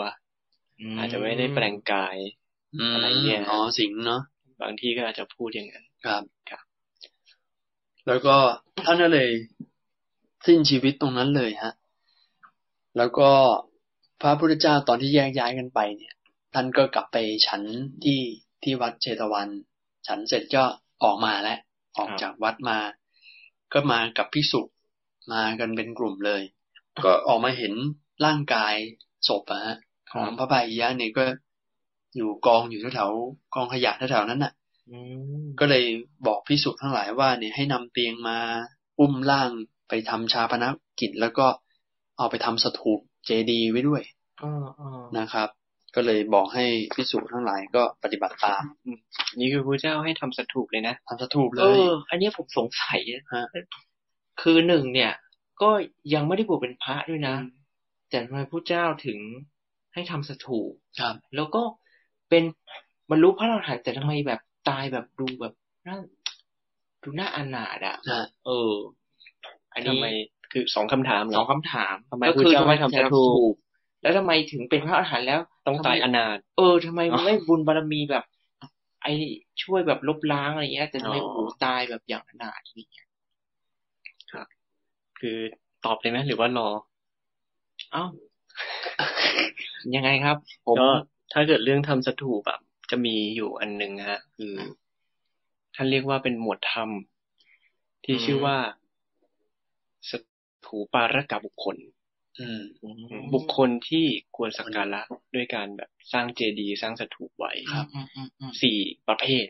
อืมอืม อืมอืม เอ่อ มีใครบ้าง หนึ่งก็คือ พระสัมมาสัมพุทธเจ้า อ่า เวลาท่านปรินิพพาน ดับขันธปรินิพพานเสร็จปุ๊บเอ่อเขาเขาก็จะสร้างเจดีย์สร้างสถูปไว้สักการะ ครับ นะครับอันที่สองคือพระปัจเจกพุทธเจ้า อ่า อ่า พระปัจเจกพุทธเจ้าที่เป็นพระพุทธเจ้าตรัสรู้ด้วยตัวเอง อืม แต่ว่าไม่ได้ตั้งศาสนาไม่ได้ตั้งธรรมวินัย อืม อันที่สามก็คือพระอรหันต์นะ อ๋อ อ่านั่นก็เลยเป็นเหตุให้ท่าน อืม ตั้งสถูปไว้ให้คนสักการะบูชา อืม เป็นอรหันต์นี่เอง อ่าเป็นอรหันต์ ครับ ให้ให้ระลึกเพื่อให้เกิดธรรมสังเวช อื อืม ม เป็นพระอรหันต์แล้วก็ให้คนระลึกถึงแล้วก็เกิดความไม่ประมาท อืม แล้วก็บุคคลสุดท้ายก็คือพระเจ้าจักรพรรดิ อ๋อ อ่าพระเจ้าจักรพรรดิเพราะว่าท่านก็คือราชานั่นแหละ อืม เป็นราชาที่ทรงธรรมอย่างสูงสุดเลย โอ้โห เอ ก็เป็นสี่ประเภท ที่ท่านจะทำ ครับ ก็ ก็เลย พายักษ์ก็อยู่ในประเภทที่บรรลุพระอรหันต์ ครับผม โอ้ค ก็ รับ เลย ได้ค พ วา ระ ม เจ้า รู้ ได้ นะ ทำสถูปแล้วคำถามที่สองเลยนะฮะ คำถามที่สองว่าว่าทำไมเป็นพระอรหันต์แล้วทำไมโอ้โหถึงตายแบบหน้าอนาถอย่างเงี้ย อย่างนี้มันจริง ๆแล้วการการตายนี่บอกถึงคติที่ไปไหมฮะ บางคนเราเห็นแบบบางคนแบบโอ้โหตายแบบเหมือนกับ อืม โดน โอ้ยตายตายแบบเขาเรียกว่าอุบัติเหตุร้ายแรงแบบนี้จะต้องแบบ แล้วเขาเรียกไตายโหง เ อะไรเงี้ย ตา ไหม โหงอ่ะเอ ไม่ดี อ หน้าอนาถ ใช่ ต้องไปไม่ดีแน่ ออ ๆเลย ไปไม่ดีแน่เลย จริง ๆ แล้วเนี่ย พอฟังคำถามท่านแบบ มันต้องกลับมาที่เขาว่าหน้าอนาถเนี่ยฮะเราอะไปตีความว่ามันคือความหน้าอนาถ อืม พอเราไปตีความว่าการตายแบบนี้เนี่ยคือตายหน้าอนาถเนี่ย อ่า ก็เราเราจะคิดต่อได้ว่า น่าจะไปไม่ดีแน่ๆเลย อืม จริง ๆแล้ว คือตายก็คือตายอะฮะ มัน จะ ไม่ เป็น มีอนาถหรือไม่ จะ มี เป็น อ ตาย ถ ท่าไหนตา ใช่ ย คือเราไปตีความว่าน่าอนาถเนี่ยเพราะว่าลักษณะการตายมันดูน่าเกลียดน่ากลัว อืมอืมอืม โดนบัวขวิดตาย โดนรถชนตาย อ่า โดนยิงตายอะไรอย่างเงี้ย แต่จริงๆแล้วสภาวะที่เกิดขึ้นคือความตายเหมือนกัน ไม่ว่าจะตายด้วยอะไร ครับ แต่ตัวสำคัญเนี่ยก็คือว่าตายไปแล้วเนี่ยจะไปไหนเนี่ย มันอยู่ที่สภาวะจิตของคนคนนั้นเนี่ย ว่ามีลักษณะจิตแบบไหน เพราะฉะนั้นลักษณะการตายภายนอกที่เราเห็นว่าน่าเกลียดน่ากลัวน่าสยดสยองอ่ะ ไม่ได้เป็นตัวชี้วัดว่าไปไปดีหรือไม่ดี อ่า ตรงนี้เป็นเรื่องที่เข้าใจผิดกันมาตลอด มครับ เพราะฉะนั้นเนี่ย การที่จะวัดว่าจะไปดีหรือไม่ไปดีเนี่ย อืม อยู่ที่ว่าทำกรรมอะไรไว้บ่อย นี่ ๆ ก็กลับไปในเรื่องของที่อาจจะได้เกิดพิจารณานั่นแหละ อืม ว่าคุณทำความดีไว้สะสมไว้หรือเปล่า อ่า คุณหวงแหนร่างกายหวงแหนหวงกรรมคุณทรัพย์สินหวงร่างกาย มัวเมาในความหนุ่มสาวหรือเปล่า อ่า เชื่อธรรมหรือเปล่ามีสัมมาทิฏฐิหรือเปล่า ตัวนี้ต่างหากคือตัวที่ต้องสะสมเพื่อที่ อืม เราจะได้มีจิตที่เป็นกุศล คิดดีพูดดีทำดีบ่อย อ่า ๆ ตัวนี้ต่างหากคือตัววัด ไม่ใช่สรีระดูภายนอกแล้วน่าเกลียดน่ากลัว ไม่ใช่ว่าเหตุการณ์ในการตายแล้วดูว่าโอ้เนี่ยเขาตายไม่ดีนะ ใช่ เขาตายโหงนะไม่ใช่ นั่นคือการตีความที่ผิด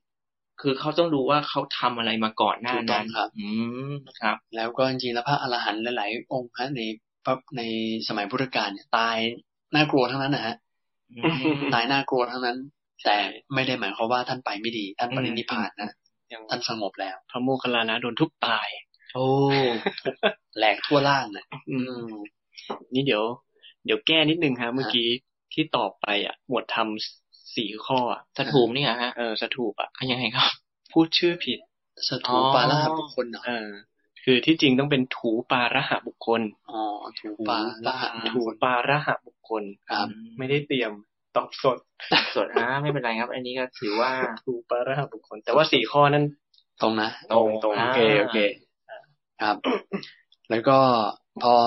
ก็ทำสถูปชาปนกิจอะไรเรียบร้อยแล้วนะฮะ ครับ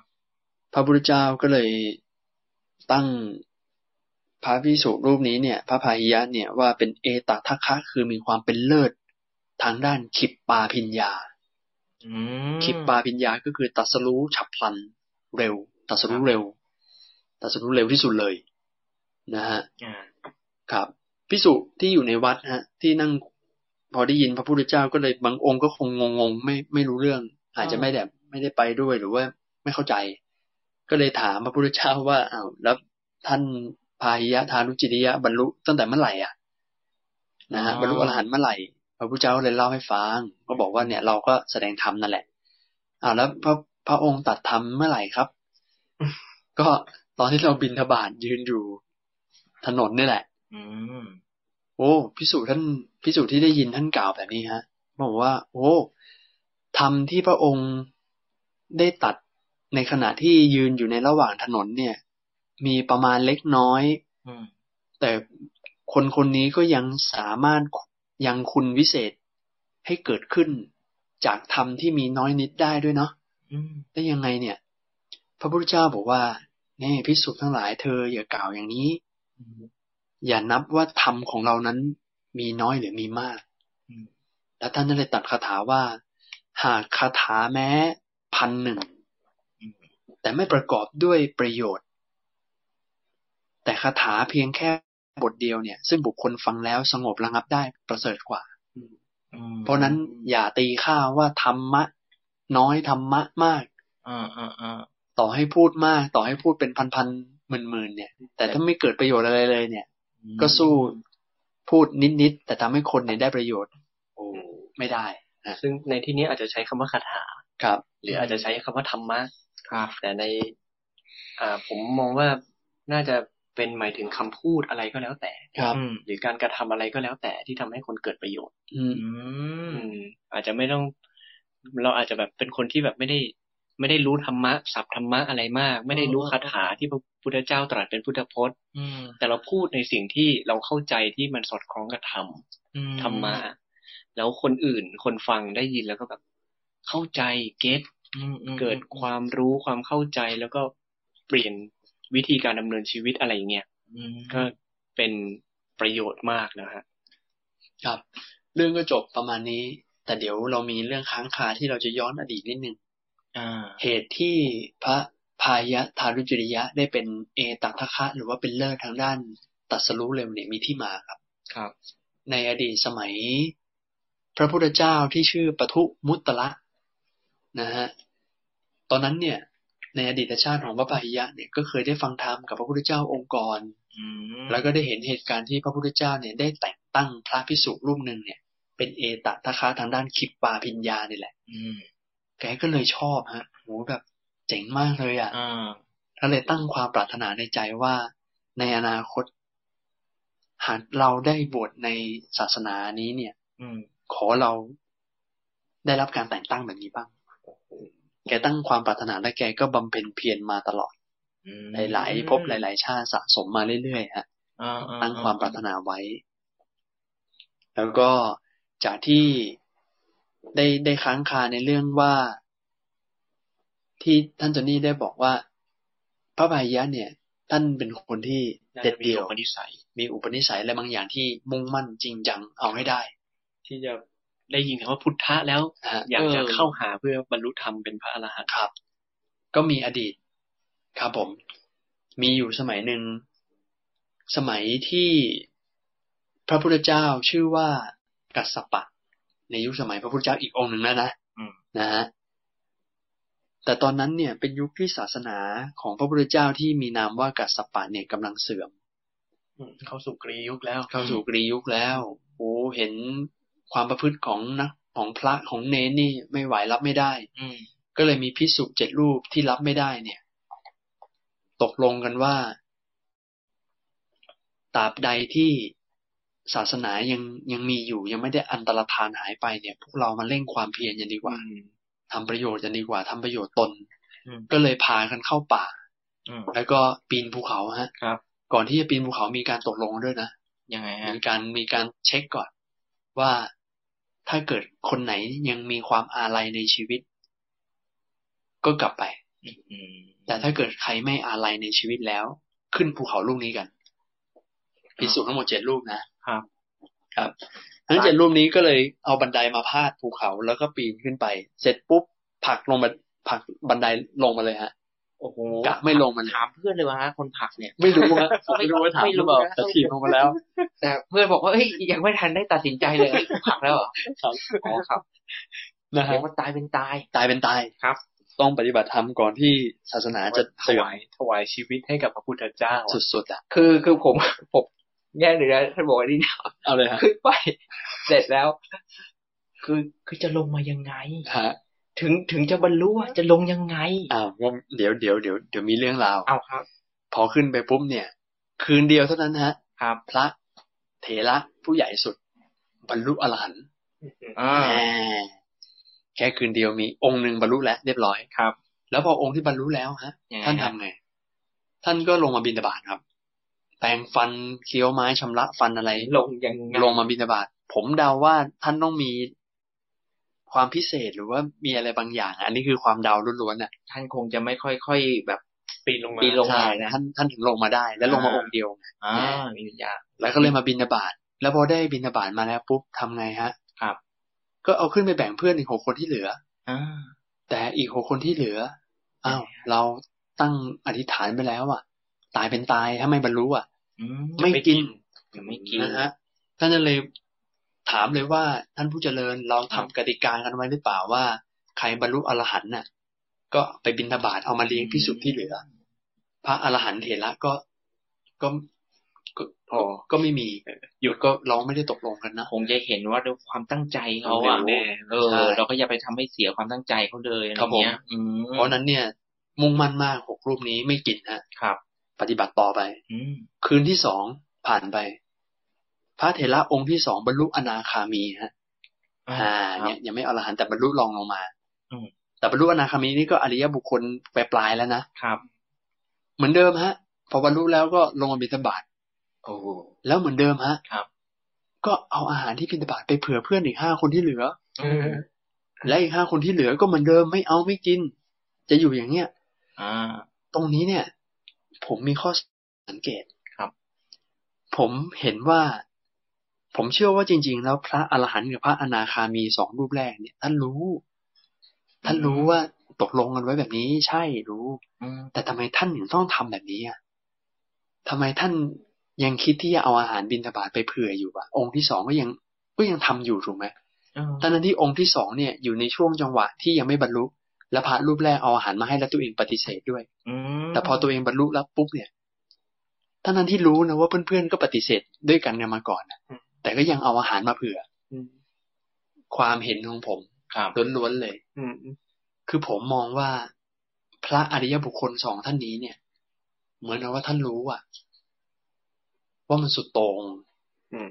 กินเธอะกินข้าวเธอะ เออ แล้วก็ปฏิบัติเร่งความเพียรไปซิไม่ได้ว่าอะไรนี่ อืม แต่การที่แบบมาอดอาหารแบบเอาเป็นเอาตายเนี่ย สุดโตง่ง อืม กลัวว่าจะเป็นอัตตกิลมฐานวิโยค อืมอืมอืมอืม เพราะทำให้นึกถึงเหตุการณ์ที่พระพุทธเจ้าตอนทรมานตนเองอะฮะ อ่ ท่านก็ไม่กินอะไรเหมือนยันจนสู้ผอม ครับครับ แต่ท้ายที่สุดแล้วท่านก็กลับมากิน จนร่างกายกลับมา เติบอ่าอิ่มอวบ อ่า อิ่มขึ้น ดูสดใสขึ้น อ่า แล้วก็ปฏิบัติธรรมบรรลุเป็นพระพุทธเจ้าไง อ่าา คือผมมีความรู้สึกว่าพระอริยสองสองท่านเนี่ยท่านท่านรู้ว่ามันเป็นข้อปฏิบัติที่สุดโต่งแต่ด้วยความเป็นอริยบุคคลท่านไม่ต่อล้อต่อเถียง อืม ผมผมผมเดานะ ว่าท่าน ครับ คงคแบรับ บ เออไม่ไม่เถียงเพื่อนอ่ะอ่ะก็ คงจะ ตั้งใจก็อ่ะก็ปล่อยให้ท่านทำไป ทำเหตุปัจจัยแล้ว ทำเหตุปัจจัยแล้ว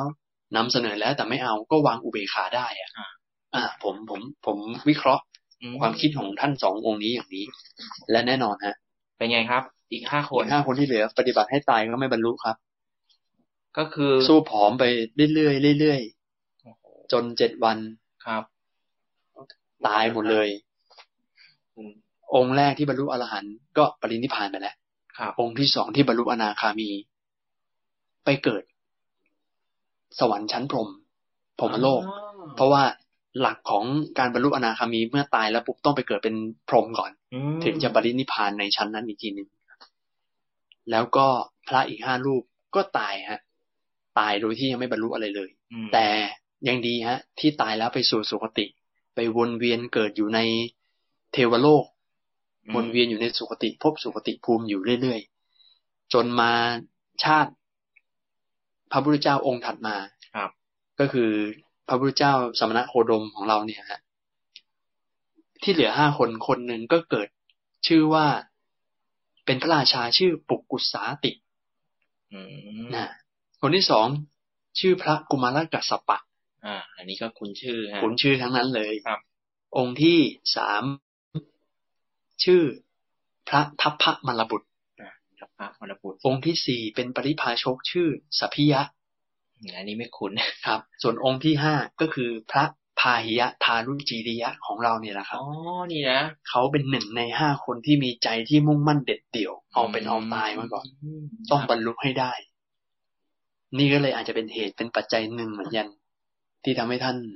ได้ยินเขาว่าพุทธเจ้าแล้วต้องไปหา ครับ ผ ผมมีเกตนิดนึงครับ ยังไงฮะ ที่ท่านโมติดไว้บอกว่า เอ๊ะใครเนี่ย ที่ว่าเป็นพระพรหมเนี่ยมา นี่ บอก ไง อื ครับผม ก็คือเพื่อนคนที่สองที่บรรลุอนาคามีแล้วไปเกิดเป็นพระพรหมเนี่ยแหละ อืม ที่มาเตือนพระภัยยะ ครับ เพราะว่าเทวดาพรหมองค์นี้เนี่ย ก็คือแก๊งเดียวกันที่ปีนภูเขาไปปฏิบัติธรรมเอาเป็นเอาตายเหมือนกัน อืมอืมอืม เขาก็เลยเรียกว่าเป็นสหาอ่า เป็นญาติสายโลหิตกันมา อืม แต่เขาว่าญาติสายโลหิตนี่คือหมายถึงว่าสหายทั้งธรรมที่เคยปฏิบัติธรรมร่วมกัน ครับ นี่ก็เลยที่มาที่ไปของว่า เอ๊ะทำไมเป็นเพื่อนเก่าไปเป็นพรหมแล้วมาเตือนพระพายยะ อ่าอ่า นะครับ ครับ นี่ก็เลยเป็นอดีตชาติที่มาที่ไป แสดงว่าไม่ใช่ว่าท่านจะมาบรรลุแบบวัยอย่างนี้ ท่านก็สะสม สะสม บารมีท่านความเพียรเพียรอะไรมาอย่างแบบ ใช่ เต็ม ซึ่งไม่ใช่ชาติเดียว ใช่ใช่ ไม่ใช่ชาติที่ขึ้นเขา ครับ ชาติเดียวด้วย อืม ก่อนหน้านั้นตั้งแต่ อยากที่จะเป็น เป็น คนที่บรรลุธรรมได้เร็วแล้วอ่ะ ครับ ก็โอ้โหสะสมมาเรื่อยเลย อืม จนมาเจอชาติเนี้ย อืม ที่เจอเพื่อนๆที่ร่วมอุดมการณ์เดียวกัน อืม ครับ ครับผม จบ จบแล้วพระพายยะ โอ้วันนี้ ทารุจิริยะ เราพูดหมดทำเยอะเลย โอ้ อืม นี่จะให้ทวนอีกทีนี่จำไม่ได้เหมือนกันนะเนี่ย ไม่รู้ว่าโยมจะมึนกันหรือเปล่าเนี่ย เออ เดี๋ยวทวนหมวดธรรมนิดนึงฮะ ครับ หมวดธรรมที่วันนี้พูดไปเท่าที่ระลึกได้ ครับ นะฮะเรื่องของพระพาหิยะก็ส่วนหนึ่งนะครับ ก็ฟังไว้เป็นเกร็ดเป็นความรู้ว่าพระ อืม อรหันต์พระคนที่แบบต้องการที่จะโอ้ไปบรรลุธรรมจริงๆอ่ะเขามีปฏิปทายังไง อ่า นะฮะแล้วเราก็เสริมพวกหมวดธรรมต่างๆ ลงมา หมวดธรรมที่เสริมมาก็เรื่องของอภินหปัจจเวก อ่า อันนี้อันนี้ ครับ สำคัญ อันนี้ที่เราจะต้องกลับมาพิจารณาอยู่เนืองๆเรื่อย อ่า ๆก็คือเรื่องของความเจ็บเอ่อความแก่ ความเจ็บแล้วก็ความตาย ครับ ความพลัดพรากจากของรักของ ครับ เจริญใจ แล้วก็กรรมเป็นของของเรา อืม ทำดีทำชั่วได้ผลตามนั้นนะครับ อันที่สองก็คือเรื่องของผู้กลัวความตาย อืม ผู้กลัวความตายก็คือ กลัวที่จะไม่ได้การมาสุข อืม นะหวงแหนในการมาสุขอยู่หวงแหนความสุขหวงแหนร่างกายหวงแหนชีวิตนะร่างกายของเรา ไม่ได้ทำความดีเตรียมไว้สะสมไว้ แล้วก็เป็นบุคคลผู้ไม่มีสัมมาทิฏฐิทิฏฐิ ครับ อ่าก็คือมิจฉาทิฏฐินั่นเอง อ่าน นะครับ แล้วก็มีหมวดธรรมอะไรอีก มี รูปประสูตร อ่า อ่ารูปประสูตรเดี๋ยวรูปประสูตรที่ท่านโมพูดถึงนะฮะ ก็คือเป็นลักษณะของคนที่ไปศรัทธาเขาอ่ะ อ่า ปลื้มเขาอ่ะ อ่า คนเราเนี่ยปลื้มคนปลื้มหรือศรัทธาเลื่อมใสคนอื่นด้วยสี่แบบ อืม หนึ่งคือเห็นรูปแล้วก็เลื่อมใส ครับ โอ้คนนี้หน้าตาดี ผิวพรรณดีผ่องผ่องใส ก็เกิดความเลื่อมใส ครับ อ่า รูปหล่อสวย อืม เกิดความเลื่อมใสเชื่อฟัง อันที่สองก็คือเราไปได้ยินเสียงเขา อ่า เสียงไพเราะหวานพูดจาดี ดีจังเลย อ่า คนคนเริ่มใส่มากกว่านะ อ่า คนเริ่มใส่มากกว่า รูปนี่ท่านโมบอกอะไรนะ ใช่ไหม อัตถกถาบอกว่าสองในสาม สองในสา สาม ม ในสามส่วน สาม ถ้าเกิดเสียงเนี่ย เหมือนพวกนักร้องเนี่ยโอ้เสียงดีฟังแล้วแล้วก็เป็นปลื้มไง ครับ เออนะ อ่า เริ่มใส่สี่ในห้า อื้อหืออย่างนี้เราต้องเก๊กเสียงหล่อนะเราได้ เก๊กเสียงหล่อโลภะเข้า โลก ครับ โลกโลกโลกอ่า อันที่สามก็คือคนที่เรามีความเริ่มมีความเศร้าหมองเป็นประมาณก็คืออ อืม เวลาเห็นอย่างสมมติมองเห็นนักบวชอ่ะ ครับ เห็นพระอย่างเงี้ย พระปอนปอนๆหน่อยอ่ะทำตัว อื ปอน ม ปอนๆใช้ผ้าขัดขาดจีวรขัดขาดแล้ว อ่า เกิดความเลื่อมใส อืม ไม่ได้หมายความว่าพระ ใช้แบบนั้นไม่ดีนะ อืมอืม อ่าท่านก็มีความมักน้อยสันโดษของท่าน ครับครับ แต่เราไปเลื่อมใสในความมักไอในความที่ท่านใช้แบบนั้น แบบดูมัน อืม มัธยัสถ์อ่ะเนอะท่านแบบ เออใช้ของแบบ เก่า ของเก่าๆ ๆดูจนจนๆพระ อะไร จน อย่าง จ นั้น น ดูโอ้ยท่านต้องละความยึดมั่นเยอะ อืม ใช่ อะไรอย่างเงี้ยก็เลยเกิดความเลื่อมใส ฮะ อันนี้ก็โอ้โหเท่าไหร่นะเก้าในสิบส่วน ๆเข้าในสิ่งเยอะกว่า เราเห็นเขาปฏิบัติอย่างเงี้ยครับก็เกิด เคร่ง วามลื่อมใสเคร่งใช่ อืม เคร่งนะฮะแล้วอันสุดท้ายคือเลื่อมใสในธรรม ครับ ธรรมะซึ่งอันนี้ต้องขยายอีกนิดหนึ่งครับว่า อืม ที่อ่ะพระพุทธเจ้าท่านก็ตรัสต่อท่านตรัสว่าชนเหล่าใดถือประมาณในรูป และชนเหล่าใดคล้อยไปตามเสียง อืม ช นเหล่านั้นชื่อว่าตกอยู่ในอำนาจของฉันทราคะ อืมมีราคา อ่า ก็เลยหลงไหลในสิ่งเหล่านี้ เพราะว่า อืม เพราะว่าบุคคลเหล่านั้นเนี่ย บุคคลที่ไปศรัทธาในเสียงในรูปเนี่ย ไม่รู้จักเขาเลย อืม รู้จักเห็นแค่รูปกับได้ยินแค่เสียงเท่านั้นน่ะ เปลือกมาก อื อ่ะ ม บุคคลนั้นแลเป็นคนเขา ไม่รู้คุณภายในของเขา ไม่รู้ว่าจิตใจเขาเป็นยังไง อืม และไม่เห็นข้อปฏิบัติภายนอกของเขาด้วย โอ้โห อ๋อ คือภายนอกเขาปฏิบัติยังไงก็ไม่ได้สนใจแล้วสนใจแต่รูปกับ รูป เสียง งาม เขา รูปงามเสียงเพราะ อ่า ปลื้มเลย จิตใจกับวิธีการดำเนินชีวิตถูกต้องอะไรหรือเปล่าไม่สนใจแล้ว อืม นะครับ อืม ก็เลยบอกว่าตกอยู่ในอำนาจของราคา อ่า ครับ นะครับแล้วก็ถ้าเกิดไปศรัทธาสนใจแต่ในเรื่องของความเศร้าหมอง ครับ นะความเศร้าหมองเนี่ยก็เรียกว่า รู้ข้อปฏิบัติภายนอก เพราะเห็นอยู่ อ่า อ่าเห็นอยู่ข้อปฏิบัติภายนอกนะครับ แต่ไม่รู้คุณภายในอ่า เหมือนท่านพายยะอย่างเงี้ย อ่าอ่าอ่าอ่าอ่า แต่งตัวแบบ ปอนปอน อ่า ดู ไม่มีนู่นไม่มี อยๆ นี่ อืม เราโยมก็เห็นแหละ เออ โอ้ท่านนี่น่าจะอย่างนั้นน่าจะอย่างนี้นะแต่ไม่รู้ว่าใจจริงท่านคืออย่างไรความคิดทิฏฐิท่านเป็นยังไง ไม่รู้ฮะส่วนคนที่ที่เรียกว่าไม่น่าพลาดเลย คือคนที่รู้ธร รมฮะ เออ คนที่มีธรรมเป็นประมาณ ครับ นะฮะคือพอเราไปไปรู้ในธรรม ครับ ที่เขามีภายในแล้วอะแน่นอนคนที่มีธรรมภายในอะย่อมปฏิบัติตามธรรมะที่ตัวเองมี อ่า นั้นกลายเป็นว่าเราจะสามารถรู้ทั้งวิธีปฏิบัติภายนอก และรู้คุณธรรมภายในของบุคคลนั้นเลย อืม คนเหล่านี้จะไม่คล้อยตาม ไม่คล้อยตามในสิ่งที่เขาพูดนะ แต่จะคล้อยตามธรรมะ เท่านั้น อืม คือจะไม่ไปยึดติดอยู่ที่ตัวบุคคลและ อืม อ่าพระเจ้าตรัสเนี้ยคือไม่ไปติดที่บุคคลว่าบุคคลเนี่ย เราจะศรัทธาขนาดไหนเขาให้ทำอะไรทำหมด อ่าอ่าอ่าอ่า แต่เราจะไปติดอยู่ที่ธรรม อื อื ม ม เมื่อไหร่ที่ยังมีธรรมนี้อยู่ เราก็ยังศรัทธาคุณอยู่ อืม ถ้าคุณไม่มีธรรมนี้นะ เราไม่ศรัทธาคุณศรัทธาในความดี อืม อ่าอันนั้นอันนี้ อันนี้ค่อนข้างสำคัญมากเพราะคนเราโดยปกติอย่างที่อัตถกถาอธิบายมา อืม เปอร์เซ็นต์ส่วนใหญ่เนี่ย จะไปมุ่งไปในเรื่องของรูปเสียงแล้วก็ความเศร้าหมอง ครับ แต่ว่าคนที่มีประธรรมเป็นประมาณเนี่ยท่านบอกว่าหนึ่งในหนึ่งในแสนส่วน อืม หนึ่งในแสนส่วนเลยนะคือน้อยมาก โอ้โห ที่เราจะไปยึดตัวคุณธรรมเป็นหลัก ครับ อื อื ม ม นะครับ อันนี้ก็เป็นวิธี เราก็กลับมาดูตัวเอง แล้วก็ฝึกตัวเองที่เวลาเราไปมองอะไรใครเงี้ยกลับมาดูตัวเองด้วย ราคาด้วยเปล่า อืม อืม เรายึดในอะไร อืม รูปเสียงข้อปฏิบัติหรือว่าคุณธรรมของเขา อ่า นี่จำแนกแยกแยะมาให้วิเคราะห์เรียบร้อยแล้ว แต่ สี่ ผม ข้อ แต่ผมผมรู้สึกว่าพระสูตรเนี้ยเหมือนกับท่านก็ให้มุ่งเน้นนะว่าอ่ะทั้งรูปทั้งเสียงอ่ะท่านก็ไม่ได้ปฏิเสธนะ แต่ว่าต้องให้ดูสภาวะข้างในของบุคคลนั้นนะ ท่านไม่ได้ปฏิเสธ เออ โยงเข้าสู่ธรรม ใช่ Love at first sight ไม่ใช่เรื่องผิด ครับ ใช่ ได้ เพราะอย่างพระพุทธเจ้าอย่างเงี้ย อ่า มีครบนะ อ๋อ อ่ะเวลาคนมาศรัทธาพระพุทธเจ้าอ่ะศรัทธาด้วยรูปก็ได้ ใช่ แต่อยู่ที่ว่าพระพุทธเจ้าอ่ะ ดึงไปไหน นะ เออมันต้องเอา แต่ว่า พระสูตรทำด้วย แต่ว่าการจะดึงไปไหนอ่ะถ้าเกิดเราแบบมัวเมาอ่ะเขาดึงไปไหนเราก็ไปหมดอ่ะเออ ถ้าเกิดไปเจอกัลยาณมิตรที่ดีก็ดีไป ถ้าเจอไม่ดีก็แย่ไป ครับ เออนะฮะเพราะฉะนั้นกลับมาดู ถ้าทำได้ ครับ มีสติกลับมาดูธรรมของ อืม คนที่เราอยู่ใกล้ชิดด้วย อืม แต่ก็อย่าลืมครับ ดูตัวเองด้วยว่ามีธรรมด้วยหรือเปล่า อืม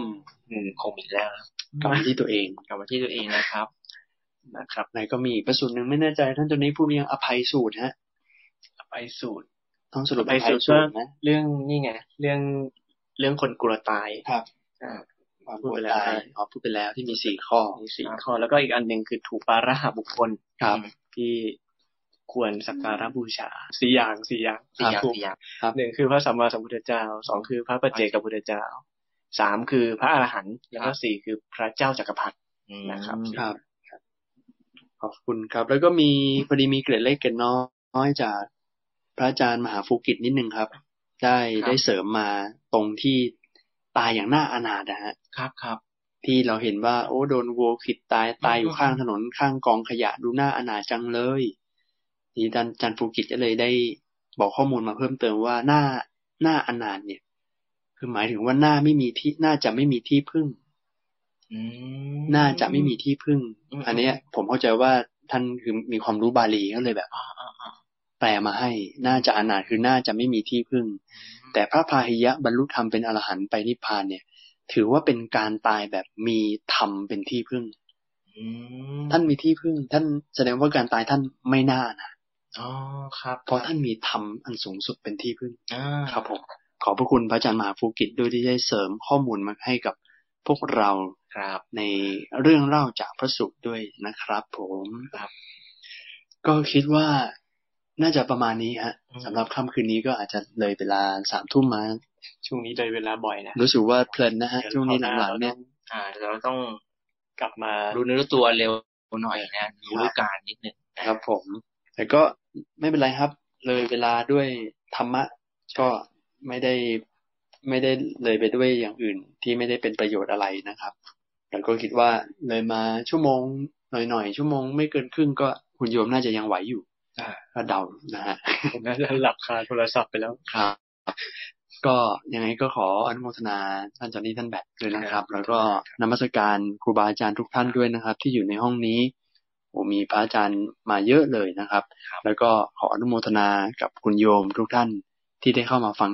ธรรมะในเรื่องเล่าจากพระสูตร EP ที่ 14 เรื่องพระพาหิยะทารุจิริยะ ผู้เป็นเลิศทางด้านตรัดสรู้เร็วนะครับ ก็ขอให้ทุกท่านนั้นได้นอนหลับฝันดีราตรีสวัสดิ์ ครับ แล้วก็กลับมาอยู่กับเสียงะระฆัง สักหนึ่งเสียงะระฆังด้วยกัน